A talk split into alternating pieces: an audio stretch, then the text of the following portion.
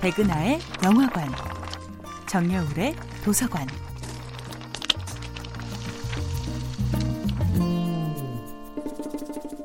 안녕하세요. 여러분과 아름답고 풍요로운 책 이야기를 나누고 있는 작가 정여울입니다. 이번 주에 만나볼 작품은 호메로스의 일리아스입니다. 트로이의 왕자 헥토르의 용기는 가히 최고봉이라고 할 수 있었지만 이렇게 지나치게 용감한 남편을 둔 아내의 심정은 과연 어땠을까요? 그의 용기가 곧 그 자신을 죽일 치명적인 무기가 될 수도 있다는 것을 헥토르의 아내 안드로마케는 알고 있었습니다.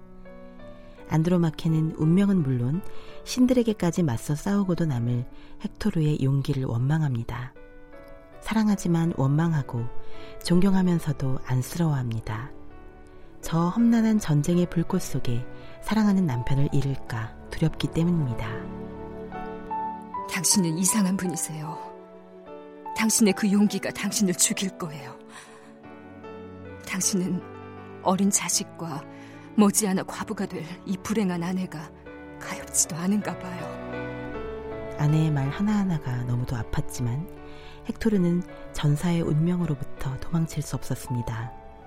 헥토르는 자신이 죽은 뒤에 트로이의 백성들이 겪을 고난을 그리고 헥토르의 아내 안드로마케가 겪게 될 온갖 모욕과 비탄을 상상만 해도 심장이 으스러지는 것 같지요. 이미 세상을 떠나버렸을 자신이 트로이를, 아내를, 아들을, 그 모든 사랑하는 사람들을 구해줄 수 없다는 생각을 하니 더욱 가슴이 찢어집니다. 하지만 헥토르는 묵묵히 적장 아킬레우스를 향해 나아갑니다.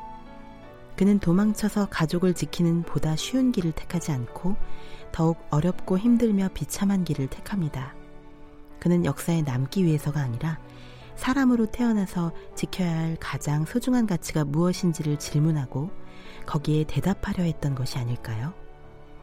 헥토르가 아킬레우스처럼 요정 테티스의 아들이 아니고 헤라클레스처럼 제우스의 피가 섞인 신의 혈통이 아니라는 점이 더욱 감동을 줍니다. 헥토르는 그저 인간이었습니다. 헥토르는 아킬레우스의 힘과 지략을 따라갈 수 없다는 것을 알고 있었지만 결코 물러서지 않습니다.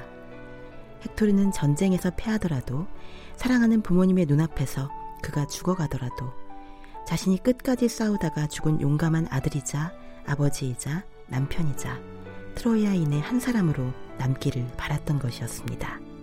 정여울의 도서관이었습니다.